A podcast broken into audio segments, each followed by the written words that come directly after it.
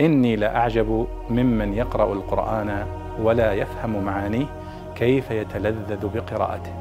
كيف يتلذذ بقراءته. هذا سائل يسأل عن قوله تعالى لنجعلها لكم تذكرة وتعيها أذن واعية يقول ما معنى وتعيها أذن واعية وهذا آه، قد في سورة الحاقة في قصة نوح عليه الصلاة والسلام عندما قال آه، إنا لما طغى الماء يعني زاد الماء في قصة الطوفان حملناكم في الجارية يعني في السفينة. لماذا؟ قال لنجعلها لكم تذكرة تتذكرونها وتتذكرها أجيالكم وتعيها أذن واعية. فتعيها هنا من الوعي وهو الحفظ.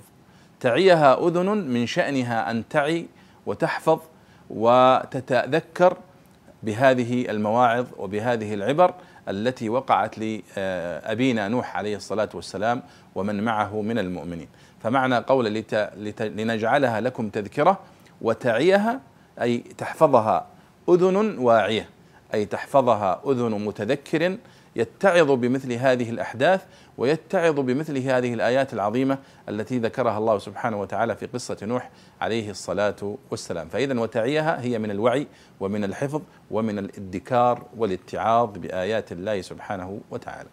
والله أعلم.